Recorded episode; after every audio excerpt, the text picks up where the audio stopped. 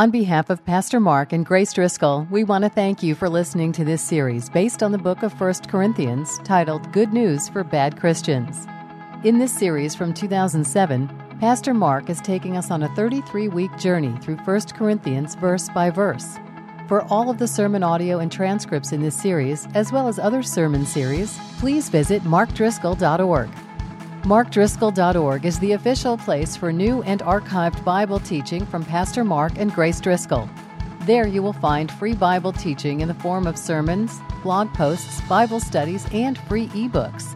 Additionally, you can also sign up to stay connected and up to date through the weekly newsletter and receive It's All About Jesus Daily Devotions with Mark Driscoll.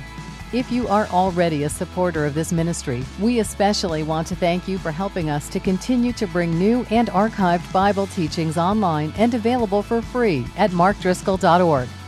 If you would like to partner with us in sharing this Bible teaching with others, we ask that you would consider giving a one-time or recurring tax-deductible gift of any amount at markdriscoll.org/give. Thank you again and enjoy this message from 1 Corinthians. Father God, we start by acknowledging and celebrating the fact that there is one God, that you are God, that you are our God, that you're a loving God, that you're a good God, and that you are mindful of us. And we thank you for sending the Lord Jesus to live without sin, to die, to rise, to minister to us. And Jesus, we thank you for sending the Holy Spirit to make us Christians, to empower us for new life to gift us for ministry and service.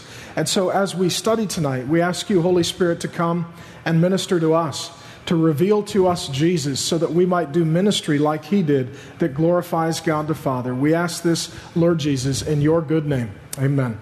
Uh, well, as we get into it, to catch you up, if you're new, I'll start by telling you about Jesus, and then we'll go right into the text. And so, uh, here's what we believe, according to the teaching of the Bible that there is one God who made this earth and made us, male and female, gave us this earth to steward and to enjoy, and we disobeyed God, we sinned. The result of sin is separation from God and death.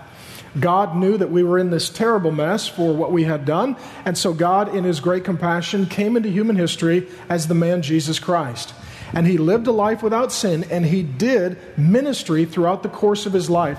And you see repeatedly, particularly in places like Luke's gospel, where God the Holy Spirit and Jesus Christ work in close tandem together, so that it is the Holy Spirit who enables Jesus' mother, though she is a virgin, to conceive and birth him. Uh, we see that at his baptism, the Holy Spirit descended upon Jesus, and we're told throughout uh, the Gospel of Luke that Jesus was led by the Holy Spirit and filled by the Holy Spirit and guided and empowered and enabled by the Holy Spirit to do ministry. So he taught, encouraged, administrated, preached. All the ministry that he did was by the power of the Holy Spirit.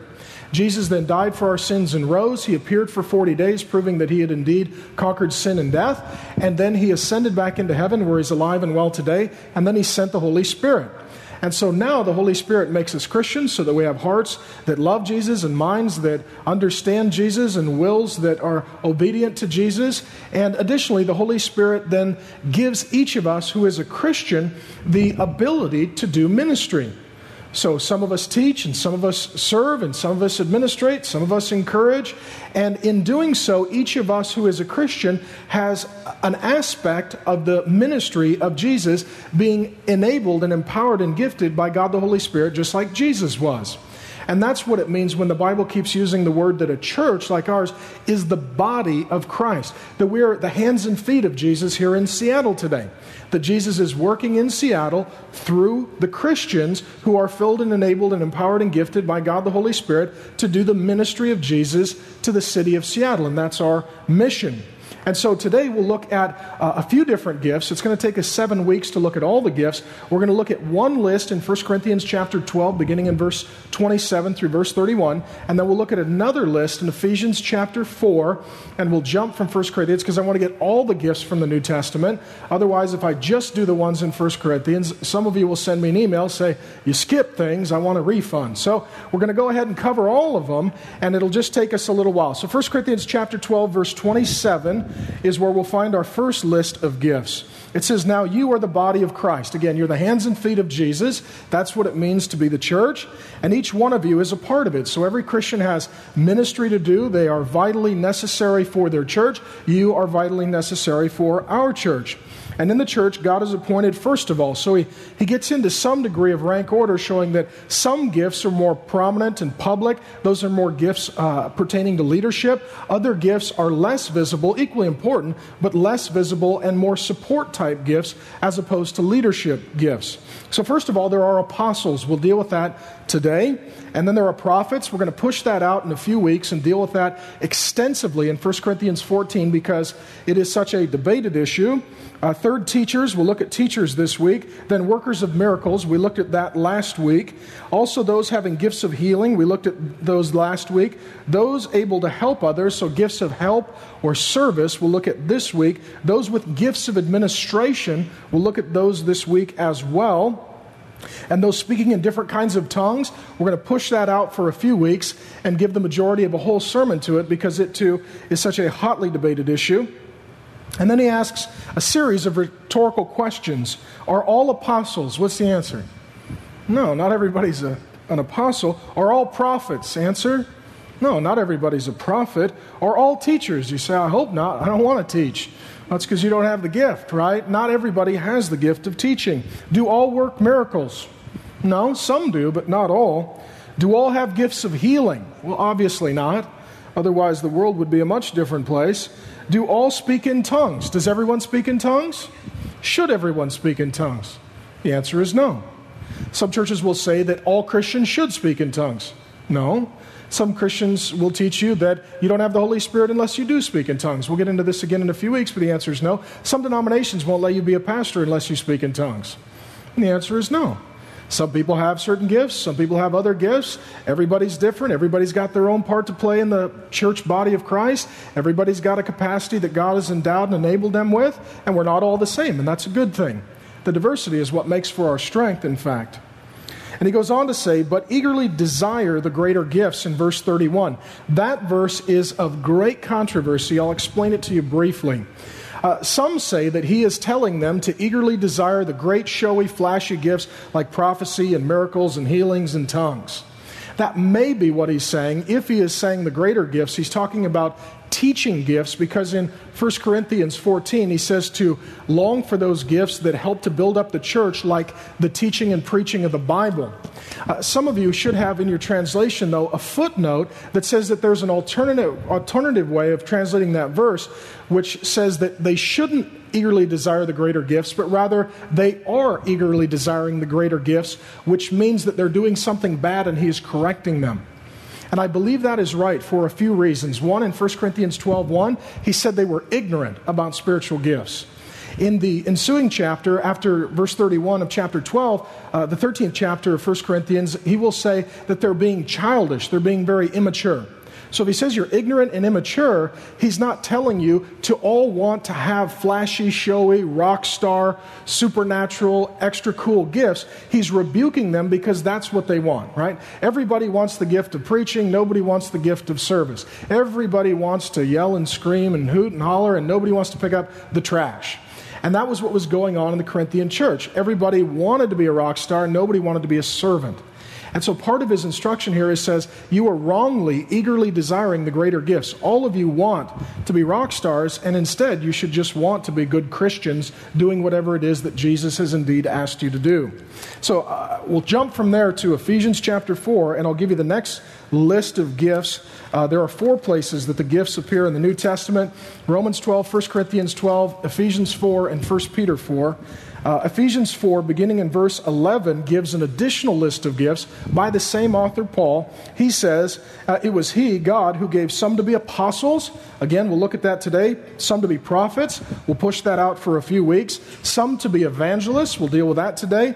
Some to be pastors. We'll deal with that today. And teachers. We'll look at that today as well. to prepare God's people for works of service so that the body of Christ may be built up. All the gifts exist to make us into a better church that is more and more like Jesus. Paul in 1 Corinthians 12 said that the gifts exist for the, the common good and the building up of the body. Those are his words in 1 Corinthians 12 and 14. He echoes that sentiment here, saying that all the gifts exist to build up the church so that the church more and more and more is unified and works together doing the full ministry of Jesus. Uh, that's what he says, until we all reach unity in the faith and the knowledge of the Son of God, becoming mature, attaining to the whole measure of the fullness of Christ. The goal is that together we're more and more and more like Jesus. We're able to do more and more ministry like Jesus, and more and more people are able to meet and grow in their relationship with Jesus. So, we'll start with the first gift of apostles. And when I say apostles, some of you come from freaky nut job backgrounds and you already start thinking, oh my gosh, that's a guy in the white suit who comes into the church, takes 27 offerings, yells at everybody, and bosses people around. That's not what we're talking about. I believe there's a lot of confusion around the gift of apostle because there is a failure to distinguish between the office of the apostle and the gift of the apostle.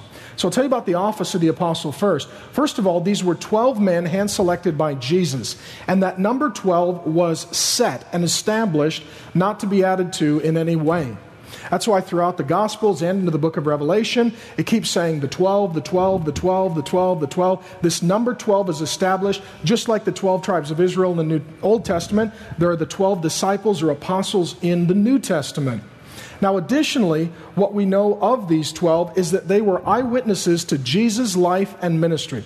They saw him do miracles and walk on water and feed people and heal people. They also saw him die and they saw him resurrect from death. So, when one of them, Judas Iscariot, who betrayed Jesus, murdered himself, he committed suicide. I don't know if you remember, he hung himself and his intestines spilled out like a pinata. When he did that, that's my translation. Judas the Pinata. When Judas the Pinata was done with his life and his intestines burst forth, they had to replace him because they needed to have 12 on that particular team of apostles. And so they had two criteria to replace him. And they said, well, we need to find somebody who was an eyewitness to Jesus' life and ministry and an eyewitness to the resurrection of Jesus. Those were the two qualifications of the replacement for Judas in Acts chapter 1. So they chose a man named Matthias, who was a godly man. He replaced uh, Judas as the 12th apostle, the 12th disciple.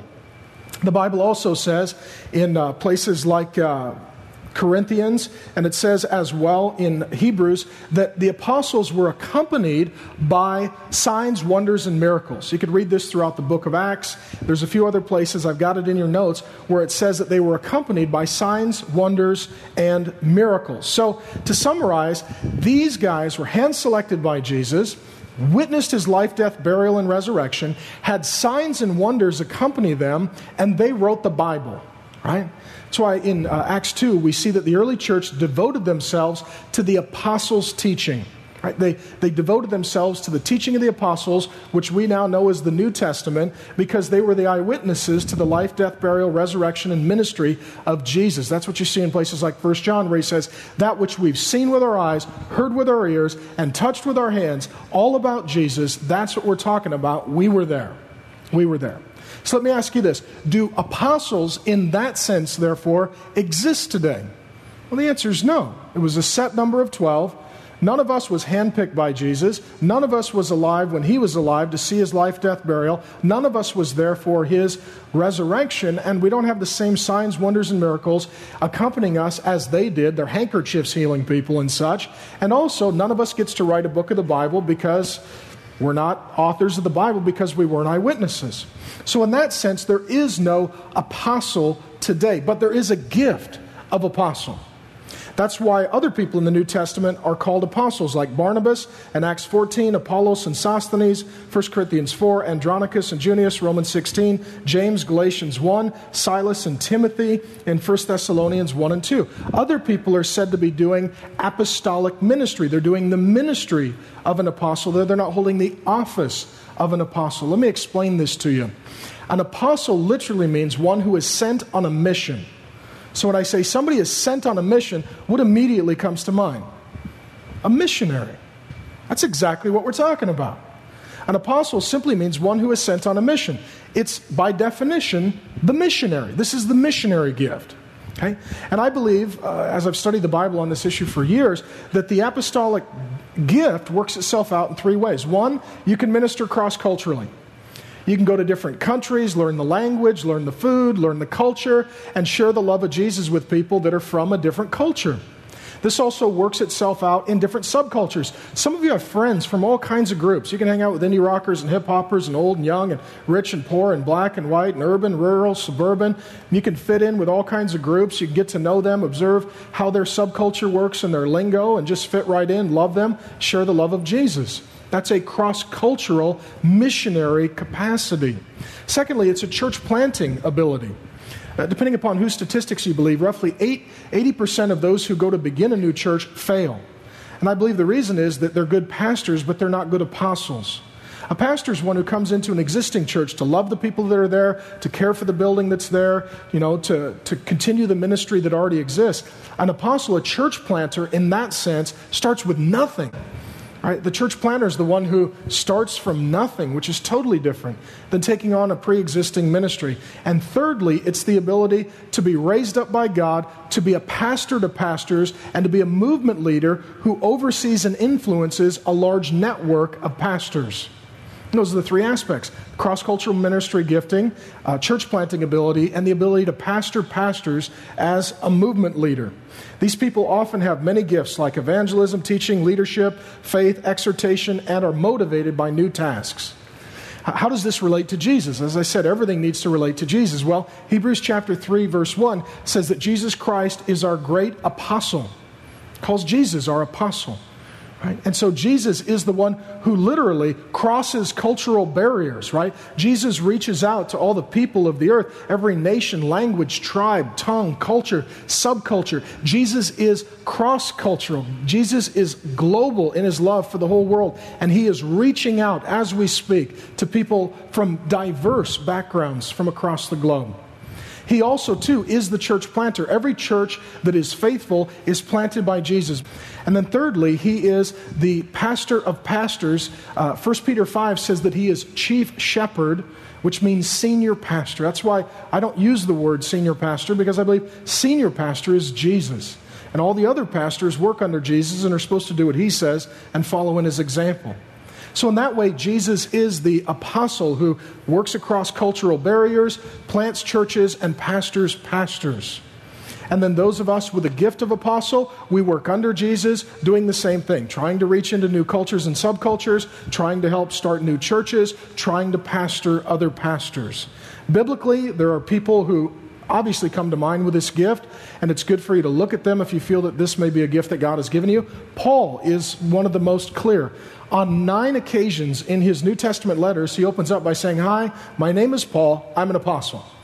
Right? He, he, just says it over and over. I mean, he's the guy at the church picnic with his, uh, you know, name tag on. Hi, I'm Paul the Apostle. I mean, he just he identifies himself as Paul the Apostle. Peter has this gift as well, as well as do some other people that I've mentioned in your notes. Now, uh, some of you may still be reticent because you've seen this abused. And let me say this: that false teachers and cult leaders and heretics they love to use the word apostle, right?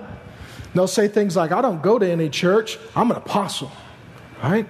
Or you need to do what I say because I'm an apostle, meaning I'm just, I have as much authority as the Bible. And some people will actually act as if they have the same authority as the eyewitnesses to Jesus, the apostles, who wrote the New Testament, and they don't. The Bible tells us that such people are false apostles. False apostles. The Bible also speaks of, through Paul in 2 Corinthians that they are delusional, quote unquote, super apostles. He's mocking them. Okay? So when the Bible says that there's false apostles, there are. Just because somebody says they're an apostle doesn't mean they are. Right? They may be a cult leader who's pretending to be equal in authority to the Bible, abusing spiritual power, and leading people astray. So you have to be very discerning in dealing with people who claim to have these gifts. So, how about you? Can you minister effectively cross culturally? How many of you love to go overseas? You're thinking about relocating to another country, even in our own city that is very tribal and fragmented. You can work with different people groups. Are you called to plant a church, right? How many of you young dudes feel like God has called you to plant a church, right? Can you start a church from nothing? Right? From nothing. Are you an entrepreneur? Has God given you leadership and influence over multiple churches and movement leaders? Can you pioneer a ministry where others have failed? Now, once the apostle has planted the church, then the teachers rise up in the church to get all the people and make sure they know Jesus and know their Bible. So the second gift is teaching. It's in Romans 12 7, 1 Corinthians 12 28. The gift of teaching is a natural talent. It's also a supernatural ability to teach the Bible about Jesus, which requires the Holy Spirit to accomplish. The gift of teaching is the ability to understand and communicate biblical truth in a clear and relevant manner so that there is understanding and application. I'll stress that because there are people who think they have the gift of teaching and they don't because no one knows what the heck they're talking about, right? I mean, it's just like the teacher from Peanuts. Some dudes, right? They're like, you know, waka waka waka, transubstantiation, waka waka waka, consubstantiation. You know, it just nobody knows what they're talking about. Nobody knows what they're talking about. Some guys think that because they read big books that, uh, that they have the gift of teaching. You may have the gift of knowledge, but not necessarily the gift of teaching. The gift of teaching means that the people who are listening know what in the heck you're talking about, right? And, and this is the big problem sometimes that, that those with the gift of knowledge teach, but if they don't have the gift of teaching, they don't. Uh, like the worst I seen, I saw a guy in an evangelistic rally literally get up to a bunch of non Christians and got up and said, Today I'm going to talk about presuppositionalism. Right? Dudes are like, who? Who's he talking about? You know? he goes, I'm going to talk about the difference between Van Tillian presuppositionalism and Schaeffer, who believed that our presuppositions could be tested, and John Frame, who has a moderate position between the three. I thought, oh boy, they're all going to get saved today, Billy Graham. This is going right to the throne. What a lug nut. I mean, you know, there's two guys in this room who know what half those words mean, and they're total geeks that no one will listen to, anyways, right? And I'm one of them. So, you know, it, it, it's the ability to explain things in human terms, right? Um, posse peccari, non posse picari. People start using Latin and all this stuff, right? Redneck jokes. That's the shortcut to be a good teacher. NASCAR right? Go for the easy money. Make it, make it fun. Gift of teaching does that. People with this gift, they love to learn, research, communicate, illustrate the truth. People with this gift, you're always reading thinking, I could teach this to these people. I'd explain it this way. These would be my notes, my outline. And you're looking through your whole life all the time for illustrations and stories to spice it up so you can do a good job. This is my gift. I love this. But my whole life, I'm looking for crazy, silly stories. I'm the guy, I'll go to the bank and I'll be like, So who's the weirdest person that's ever been in the bank? I'm just looking for crazy stories to tell you guys. Uh, I'll do that with a checkout counter at the grocery store. So who's the biggest weirdo that's ever been through the line? And I just shut up and they give me gold. They give me gold for illustrations. I'll give you one this week. Doesn't pertain to anything. I shouldn't tell you, but it's funny, so I will.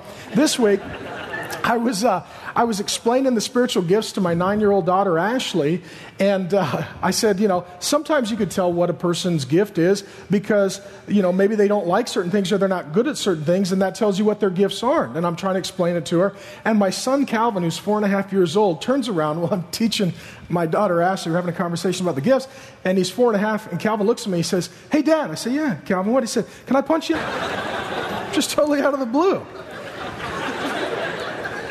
I said, I appreciate you asking first, but no, you can't do that. I said, Calvin, why would you want to do that? He said, I just wanted to see what your face would look like. And I looked at Ashley. I said, See, I don't think he has the gift of mercy, because the guy with the gift of mercy would never ask that question. So Calvin doesn't have that gift, apparently. Um, but you're always looking for illustrations and stories and how to make the Bible fun and interesting. How about Jesus? We take everything back to Jesus. Did Jesus have a teaching gift? Absolutely. They called him what? Rabbi, which means what? Teacher, Bible teacher. Jesus was a great Bible teacher, the greatest teacher and the greatest Bible teacher who has ever lived. It says in Matthew 4:23, Jesus went throughout Galilee teaching. It says in Matthew 7 28, 29 that the crowds came out to hear Jesus preach, and they were just amazed because they'd heard a lot of teachers that bored them to death, but Jesus was totally different. He captivated their attention, he taught as one with authority, and they loved listening to him because he was a great teacher. Right? I mean, how wonderful is it to have good teachers that teach you the Bible? It's just such a gift to have this this kind of giftedness in the church, as some of you are great teachers, and we're all benefited because the knowledge of Jesus grows as the Bible is made plain. Now, let me say this too the gift of teaching is given to men and women. All of the gifts, leadership, apostles, all of the gifts are given to men and women.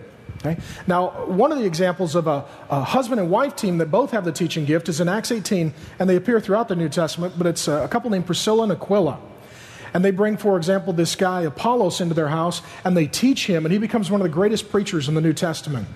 So it is possible for husband and wife teams to both have these gifts. And if you do, you're like two barrels on the gun for Jesus. I mean, you're both just fire and truth in the same direction. It's beautiful. If you're a married couple to teach together, if God would give you both that gift, what a special thing that is. There are also men who have this gift. Paul has it in the Bible. He, he teaches one on one in homes informally. He teaches in the Hall of Tyrannus. He essentially sets up a college at one point for a few years and lectures there. He goes to places like the open uh, air of the Mars Hill Marketplace in Acts 17, and he lectures to all the non Christians about philosophy. He goes into the synagogues and he lectures to the Jews about the Bible and Jesus. And, and Paul's a guy who's teaching a lot. That's a big part of his ministry. Women, too, are told to teach. In Titus 2, it says that older women should teach younger women. And so the Bible acknowledges that some things just aren't well taught by men right? Like there's certain things you young ladies are like, I wish somebody would teach me that. But you don't want me or any dude to get into it with you. I won't list those things because they're scary for me. Um, but you know what I'm talking about, right? You can go to a, a, an older woman who loves the Lord, and she's perfect to teach certain things because as a woman, she knows what you're talking about, and as a dude, I just don't. And, and, and so there are some things that are most fit for men to teach men and women to teach women. So there's lots of gifted teachers that God raises up. Some are men, some are women, some are married couples, all teaching the Bible and about Jesus. Additionally, this is a requirement to be a pastor in God's church. 1 Timothy 3 2 says that an elder must be, quote unquote, able to teach. If you don't have a teaching gift, then God hasn't called you to the office of pastor and, and, to be a pastor because part of the job description is teaching. Do you have this gift? Do you love to study and research? Do you like to read? Do you put you know, uh, lectures together more naturally than other people? When you study, can you easily communicate that? Are you the person that when you read, you're just, hey, I was reading this, let me explain this to you? You're just naturally always teaching? How about this uh, next question? Do you enjoy imparting the truth to other people? Uh, third question When people, quote unquote, get it, is that when you get excited? Right? Like the light bulb goes on, ding, that's what the teachers love, is when the students get it. Somebody says, I had no idea. And that redneck joke, that cleared it all up. Now Ephesians makes total sense. You're like, there you go. I'm glad to help, you know? And uh, do others come to you for insights on Scripture? Do you have people walking up to you going, Look, man, I was reading, I don't get it. Here, now explain this to me. You may have the gift of teaching.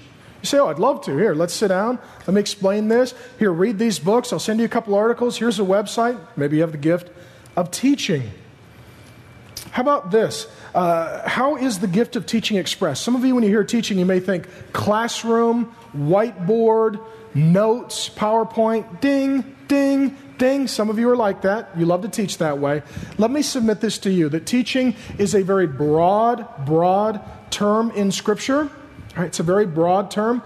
Uh, for example, teaching can be one on one, mentoring, discipling, accountability partners. Some people like to meet one on one to teach one on one. Some of you are more informal, small groups. You ask leading questions, you keep people on track, you help to teach them. That'd be a great place for you. Some are more formal teachers. Some of you may work well one on one, informal groups of 10, 20, 30, more formalized groups of 10, 20, 30, more medium sized groups and larger groups, maybe 100 people. Some of you have communication abilities to a thousand or thousands of people. And this also includes the gift of preaching, where in, I think it's 1 Timothy 5.17, it says that the elders who labor in preaching and teaching are worthy of double honor, that preaching and teaching are almost synonymous in the New Testament. Preaching is a form of teaching. What I do is a form of teaching. Next gift, helps or service. I put these together. I don't think some of the gifts are totally different. I think some of them are so close that, that they're essentially, you know, related. So you help people by serving them. 1 Peter 4 says that some of us serve and do our ministry with our mouths, so teaching, encouragement. Some of us use our hands. Those are the gifts of helps and service. They're the people who like to use their hands, right? They think of ministry, they don't, they don't want to speak, they want to serve. They want to serve. And so uh, here is uh, the definition the gift of helps or service is the ability to joyfully The key is joyfully. Some of you serve, but it's reluctantly, right? You're not happy servers. Uh, you're unhappy servers. You work joyfully alongside other people and help them complete their tasks. They like to work behind the scenes. Some of you are like, I don't want to be up front. Help me. Let, let me get behind the scenes. Let me, let, me, let me do my thing. I don't want to be up front. They tend to find joy in helping alleviate the burdens and responsibility of others. They usually have an attitude of humility, sacrifice, and they're always looking for people who need help, right? Now, you know you don't have the gift of helps or service. Let me tell you how you, maybe you know you don't have it, right? Like, let's say, for example, somebody comes up to you and says, Could you help me? And you go, Of course not. You probably don't have this gift, right? If you're coming out of the grocery store and grandma trips and the groceries go flying all over the parking lot and you step over them, like, God, what a mess. Can't you pick this up? You probably don't have the gift of helps and service or Jesus in your life anywhere, okay? so, some people just they don't give they're just not big on helping right? Some of you had this dad. I understand. Uh, how about this? Uh, these people have a servant attitude loyalty they're attentive to detail and they function well in positions of assistant leadership and coming alongside of those who do lead. Now how about jesus? Did jesus have the gift of serving or service or helps? Yeah jesus said i didn't come to be served but to serve. He says that in Matthew. He says in Luke, he says, I am among you as one who serves.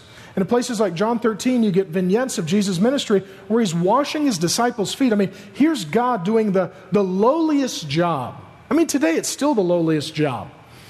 Right? I mean, how many of you, for a living, would want to wash people's feet? I mean, that is a lowly job of a slave, and Jesus did it. Those of you with the gift of serving and helps, you esteem serving as a good thing because you think, well, Jesus served, I'll serve. Jesus, you know, did menial tasks. I'll take out the trash and do the j- dishes. That's what Jesus did, and I love Jesus. And if it was good enough for Jesus, it's good enough for me. Now, in the Bible, when it goes to studying those with this gift, which is another thing to do in addition to looking at the ministry of Jesus, sometimes, or oftentimes, I should say, the names of those who are good servants and helpers aren't gifted because they're, aren't listed rather, because they're working behind the scenes, they're not up front. But there are some people, like in Romans 16, uh, Phoebe, Priscilla, Aquila, Tryphena, Tryphosa are mentioned as great servants. John Mark in Acts 13 5 is a servant. And also in the church, those who are deacons, 1 Timothy 3, beginning around verse 8 or 9, if memory serves me correct, speaks of deacons, which are official leaders in the church, men and women who are great servants who serve and help, and they, they minister to the church with their hands, doing the work of the ministry with their hands. Now, if you have the gifts of helps or service, you're like a utility player on a baseball team. Any of you guys play baseball? Um, in baseball, there's always a guy on the team who's the utility guy. He could play all the outfield positions third base, shortstop, second base. He could play first base. He can catch a little bit. And if need be, in a total blowout, he can come in and pitch. And he comes to the ballpark with seven gloves and a good attitude, right? That's this gift. These are the people who show up and say, What do you need? I'll do anything. I just want to be on the team and I like to help and serve. I don't care. Whatever you need, that's what I'm willing to do. My wife has this gift. She'll help and serve. She just likes to serve. I didn't know this when we first got married. I'm like, well, what's your gift? What's your ministry? What do you want to do? What's on here? She goes, I don't care. My gift is service. I was like, oh. So you'll do whatever needs to be done. Yeah. Are you cool with that? Yeah, it makes me happy. Hmm. I apparently don't have that gift. I, uh, she does. We're different that way. So, do you enjoy helping others become effective in their work? Do words like assistant make you encouraged, right? You don't mind coming alongside and helping somebody. That was actually my wife's job before we started the church, and we had five kids. Now she's mom. But she was the assistant to the uh, president of uh, one of the major media outlets here in Seattle. She was an assistant because she had gifts and helps and service, and she was great at it. Do you like to labor behind the scenes? When someone is doing a job poorly, is your first instinct to criticize or help? Some of us are like, man, that was terrible. What'd you do that for? And others of us with the gifts of helps and service say, hey, it looks like you're struggling. Could I help you? It's just a totally different response to the same need. Do you like to work in a supportive capacity?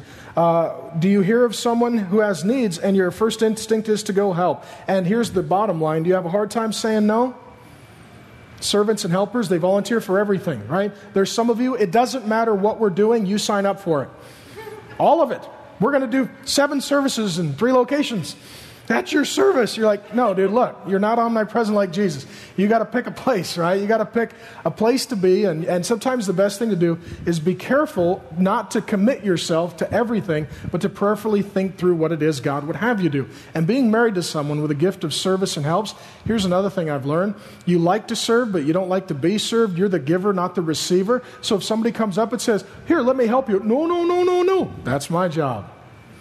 And maybe you're married to this person as well. Gifts of helps and service. We need to be careful that we don't abuse and take advantage of these people because sometimes they'll do things that we should be doing, and sometimes we can dump things on them and not be gracious, which is a sin. The next one then is administrators and administration because if there are all these people who want to help, somebody's got to organize the thing.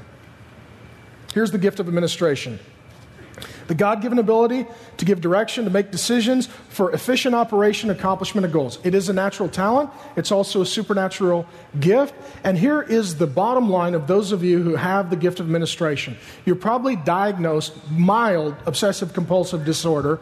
You love highlighters and sticky notes and files, and you are a bit of a neatnik.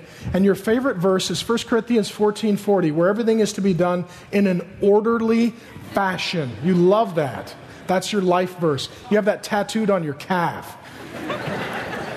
and occasionally you look at it when you're sitting in your cubicle. Um, those are the gift of administration, have a keen eye for detail. They like to organize. And, and here it is, man. You love to just bring order out of chaos, right? Did Jesus have this gift? He sure did. He organized his ministry. He chose the 12, appointed 70, appointed 120. He uh, told them to go out two by two. He appointed the team of three for his closest leaders. He sent them out on tasks. He gave them job descriptions and orders. And Jesus managed the finances of his ministry. And Jesus was a guy who had the gift of administration. How about biblically? Joseph has it. At the end of Genesis, he administrates the whole nation of Egypt. That's a huge administrative capacity. There's a guy named Jethro in Exodus 18 who had this gift. Moses is just holding court all day, and everybody's waiting to meet with Moses. Jethro comes and says, You need to have a different plan, different layers of leadership. You need to have other courts where cases are tried. You need to raise up essentially other judges. And he puts together a whole administrative plan. He's like a, a great administrative consultant for Moses. That's one of his gifts. Titus 1:5 that he is sent as well to churches to bring order and to cause structure to come into existence. Do you have this gift? When things are poorly organized, do you freak out? It's disorganized. It's a total mess. You're the person you can't go on vacation until you've cleaned your whole house which we don't understand because there's no one there, right? You're the person you can't go to bed unless all the dishes are cleaned and all the laundry's out of the uh, dryer because it's not done yet. It's a total mess. Everything's a total wreck. Uh, how about uh, do you like to bring order out of chaos? Do you naturally organize? Do you have a schedule? Somebody like, schedule? Uh, go to work, uh, come home, uh, drink beer, go to bed, go to work. I, I guess I could hit repeat every day indefinitely on the Outlook but I don't think I need to schedule that. Well, maybe you need to pray about doing more, so you actually need a schedule, right? Some of you know what I'm talking about. Some of you now have a schedule. Right? Some of you have a budget. This is where people plan to spend their money, by the way, for those of you that knew the concept of a budget. Uh, and, and, and these are people who naturally like to organize. You also, too, you love going to Office Max and Office Depot. This is you, right? You're just walking around. They come up, do you need some? No, I think I got most of it, but I just wondering if there was any new stuff, and I'm just looking. right? I mean, you just like that stuff. Oh, spreadsheets, charts, graphs, budgets, software, new computers. Oh, this is wonderful. Look, those are colored files. Oh, you know? And they have small ones and big ones for legal size. Brilliant. Right? You, you dig this stuff, right? You dig this. You love a tidy desk. Efficiency, promptness matters. This is your gift. This next gift is evangelism. These are people who do most of their work outside of the church. These are people who sometimes don't even like the church. They're like, why go to church? They already are Christians. I'm going to be stuck with them forever in heaven. I'm going to Hempfest, and I'm going to talk to those people. Uh, the gift of evangelism is the desire and ability to speak clearly and effectively about Jesus to non Christians. This means you can still speak English. If you've been a Christian for a while, sometimes you lose the capacity to speak English, right? You ever been around your non Christian friends after you've been a Christian for a while and you start using words that they look like a basset hound that just heard a high pitched whistle? You know, they're like. Uh, some of you aren't evangelists because, like, you go to your friend who's not a Christian and you want him to become a Christian and you tell him things like, I think you need to be justified. They're like, justified. Well, then you could be sanctified. They're like, and then eventually you could be glorified. And they're like, I don't know, man. Those are big words. And the people with the gift of evangelism, they could speak English to non Christians and explain sin and Jesus in terms that they understand. You, uh, you are a person, if you have this gift, you love non Christians. And the weirder, the better. Right? If somebody says, I believe in UFOs, you're like, this is great. Let's talk. You know, this is great. Some of you who are Christians, non Christians annoy you, right? You're like, oh my gosh, they just they don't know the Lord and they say nasty words like Pastor Mark and they just drive me crazy. If you have the gift of evangelism, you love the non-Christians, you love their crazy ideas, right? I talked to a gal yesterday at Hempfest. She's like, Jesus did magic. Awesome. Let's just go. This is awesome. Jesus was a magician. okay, cool. You know, I, I, love talking. This is one of my gifts. I love talking to non Christians. I was a non Christian until I was 19. Over half of my life, I wasn't a Christian. I remember having crazy ideas and stupid opinions about things I didn't know and misperceptions about Jesus. And it's fun to talk to people and to tell them about Jesus in a loving and coherent way. Uh, and also, uh, you just love hanging outside of the church. And you know what? Jesus had the gift of evangelism, didn't he? He says in Luke 19:10, he said, I didn't, he said, I came to seek and save those who are lost. Right? People who are lost. They're not anywhere near Jesus, they're lost. Jesus uh, also was accused in Matthew 11 19 of being a quote unquote friend of sinners because he had just the worst friends. Right? How many of you, your Christian friends, are like, what do you hang out with them for? You're like, because they need Jesus. That's why. They're like, well, they're a mess. They need Jesus. You know, Jesus I didn't come for the healthy, but the sick. You know, it's the sick people that need a doctor. You bring them Jesus, the great physician. Jesus had friends who were alcoholics and nut jobs and dirt bags and weirdos and freaks and people who thought wrestling was real. I mean, he hung out with the weirdest people. and he loved them. And they loved him. Actually, those people did love Jesus because he would actually talk to him, whereas most religious people would never talk to him. And so he'd invite him over to the, uh, to the meal he was having with other people. He'd go over to their house for dinner. And they said, well, he's a glutton, a sinner, and a, a glutton, a drunkard, and a friend of sinners. He hangs out with the wrong people. Now, Jesus didn't sin with them. Jesus never did sin but he, he was able to, to love them and to be involved in their life in a very inextricable way. Now, those of you with this gift, you can also be mildly annoying. I'll just say that, uh, even though I love you, because no matter what we're talking about, you bring it to Jesus. It doesn't matter what we're talking about, right? You're the person at work, somebody comes up, where's the copier? It's over there, Jesus is omnipresent. Did you know Jesus is by the copier? They're like, come on, man. I just, you know, come on. Everything's about Jesus. You're the person nobody wants to sit next to on an airline flight across the country, right? You're sitting there saying, Jesus, bring a lost one. Don't bring one of those deacons. They already know you. Bring a lost one. Somebody sits down. Hi, how are you? Good. If this plane goes down and you stand before the Lord Jesus Christ and he asks you, Why should I let you into my heaven? What will you say? They're like, Ding, I need a new seat. I got stuck next to an evangelist, right? Those of you with the gift of evangelism, you can't help it. You have to talk to people about Jesus. You need a fix. If you haven't talked to somebody about Jesus, you just go to the food court at the mall because it's a captive audience. You're just sitting down. Do you know Jesus Christ is your personal Lord and Savior? They're like, huh? I'm eating pizza. Well, time's a wasting. What if you choked and went to hell? What would that be like? right? George Whitefield, the great evangelist, he said, I can't talk to somebody for more than 15 minutes without telling them about Jesus so they'll get saved. How about uh, this? Uh, biblically, Philip and Timothy had it, Acts 21 8. 2 Timothy 4 5, Paul says, Do the work of an evangelist. Those of you with this gift, you love that verse.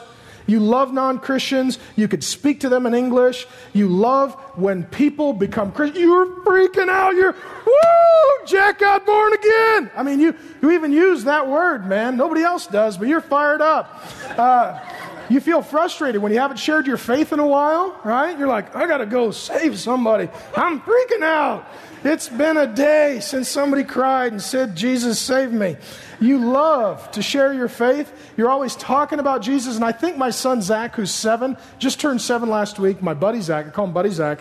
He, he's my boy. I love this boy. We get along really good. We're super close. I understand him. And I think he's an evangelist because he told me a while back, he said, Daddy, I want to be a pastor. I said, Great then you need to learn how to disciple people. Calvin, your little brother, Buddy Calvin, is four and a half. He's your disciple. You're discipling Calvin. So every night he's reading the Bible to Buddy Calvin and he's praying with Buddy Calvin and he's talking to Buddy Calvin. Well, last week it was his birthday and I took him to a Mariners game. We had a miracle, speaking of gift of miracles. They won. And. Uh, and then after the game, Buddy and Buddy Zach ate for uh, four innings. I mean, he's a skinny kid, but he's not going to be.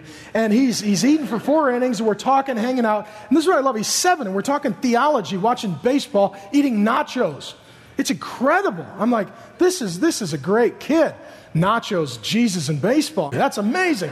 And and, and then uh, after the game, we come home and we had a birthday party as a family and a cake for Buddy Zach. And we all prayed for Buddy Zach. And we all talked about the reasons we love Buddy Zach. And then we tucked Buddy Zach into bed and I kissed him and prayed for him. And I'm laying in bed for about 45 minutes watching Ultimate Fighting. And in walks Buddy Zach. My buddy Zach walks in. He's like, Dad, I think I just got Calvin saved. I need you to come double check, make sure I did it right. True story. I'm laying there. I'm like, no kidding. You closed Calvin. Good. Good for you, buddy Zach. He's like, yeah, it's my birthday, and I wanted Calvin to get saved for my birthday. How many seven year old kids, their birthday present is to see their brother get converted? You know? He said, Yeah, I've been telling him for 45 minutes. He's a sinner. I told him all about Jesus and the resurrection.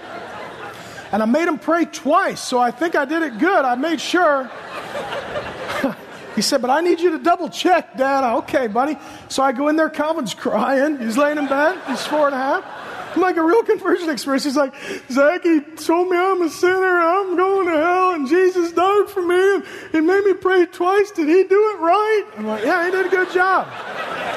Give Buddy Zach a high five. Give Buddy Calvin a high five in the top bunk and the lower bunk. And yeah, you betcha. Zach closed his brother. He's like, yes. He was really excited to close his brother for his birthday, right?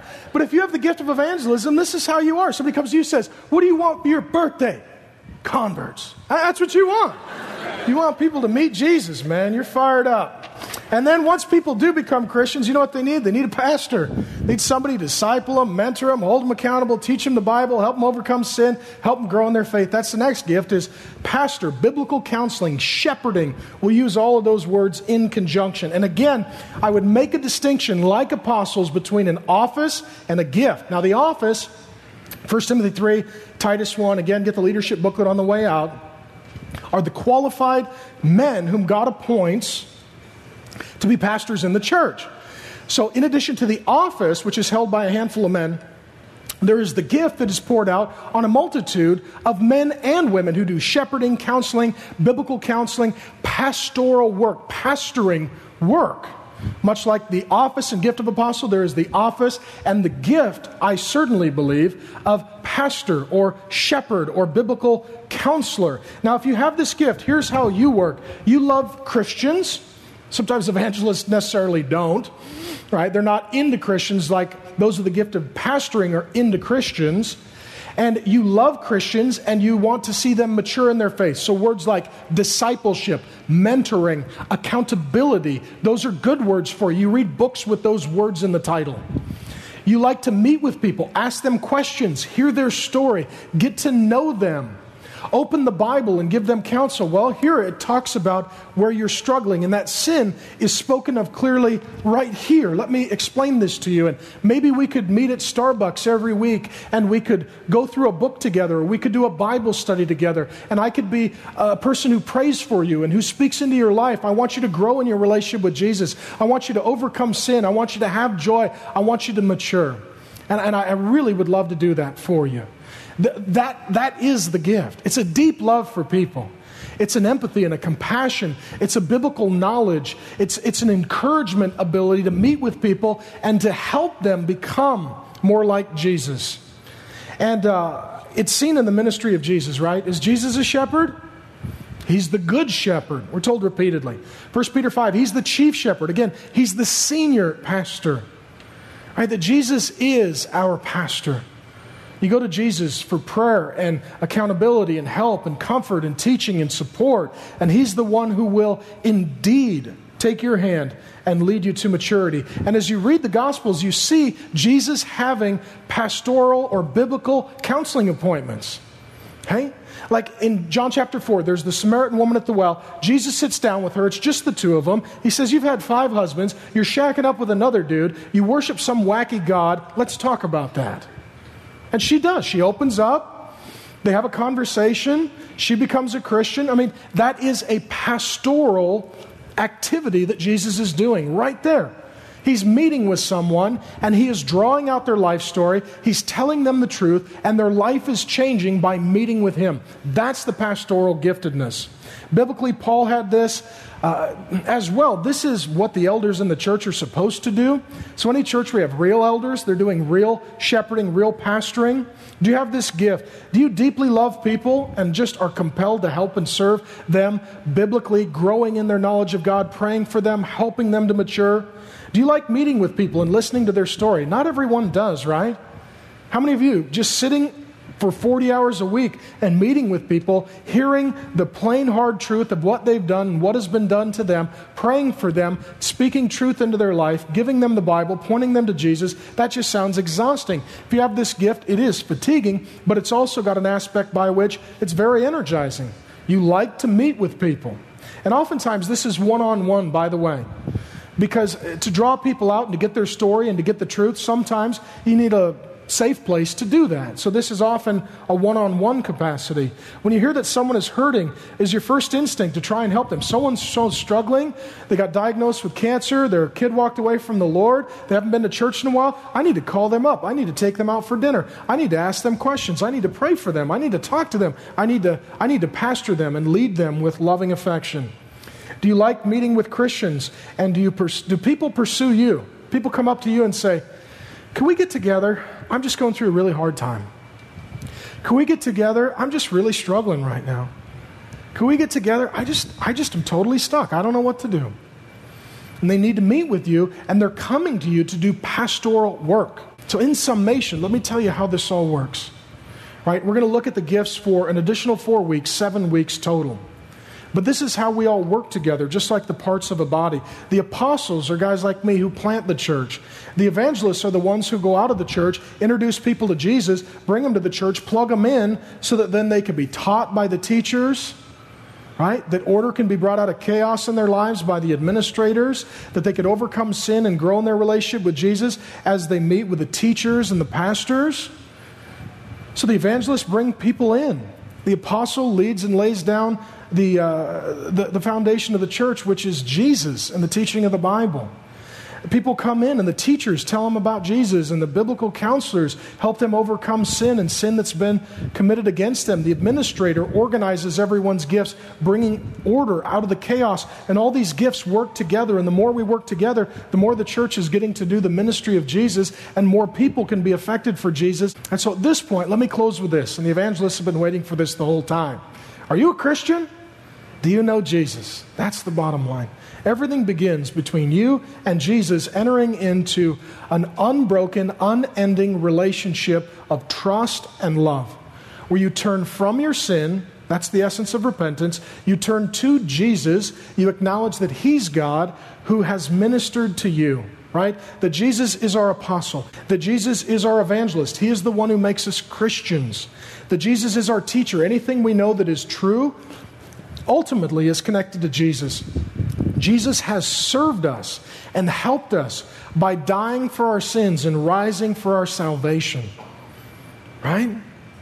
That Jesus, as well, is our administrator who brings order out of the chaos of our lives. And Jesus is our pastor, our senior pastor, whom for the rest of our life helps us to mature and grow, to be less about sin and more like Him. Do you know Jesus? Do you love Jesus? Have you turned from sin to trust in Jesus? That's the first question. If not, you can become a Christian tonight. You can become a Christian tonight because God knows your heart, God knows your thoughts, God knows even the secret longings that you don't utter. Even if you, in your seat, ask Jesus to forgive you of sin and make you a Christian, He will. If you're not sure, you can come up afterward. We have people with the gifts of pastoring and evangelism to help you. They'll pray for you, answer your questions, tell you about Jesus, or encourage you if you already know Him. That's part of their ministry here at the church. For those of you who are, become Christians, when you're ready, you can come forward for communion, remembering Jesus Christ body broken, blood shed to take away sins, to give us the Holy Spirit, to empower and enable and gift us to do ministry like Him, which is a great delight and joy. And we will then scatter when we are done to do ministry according to the gifts that God has given.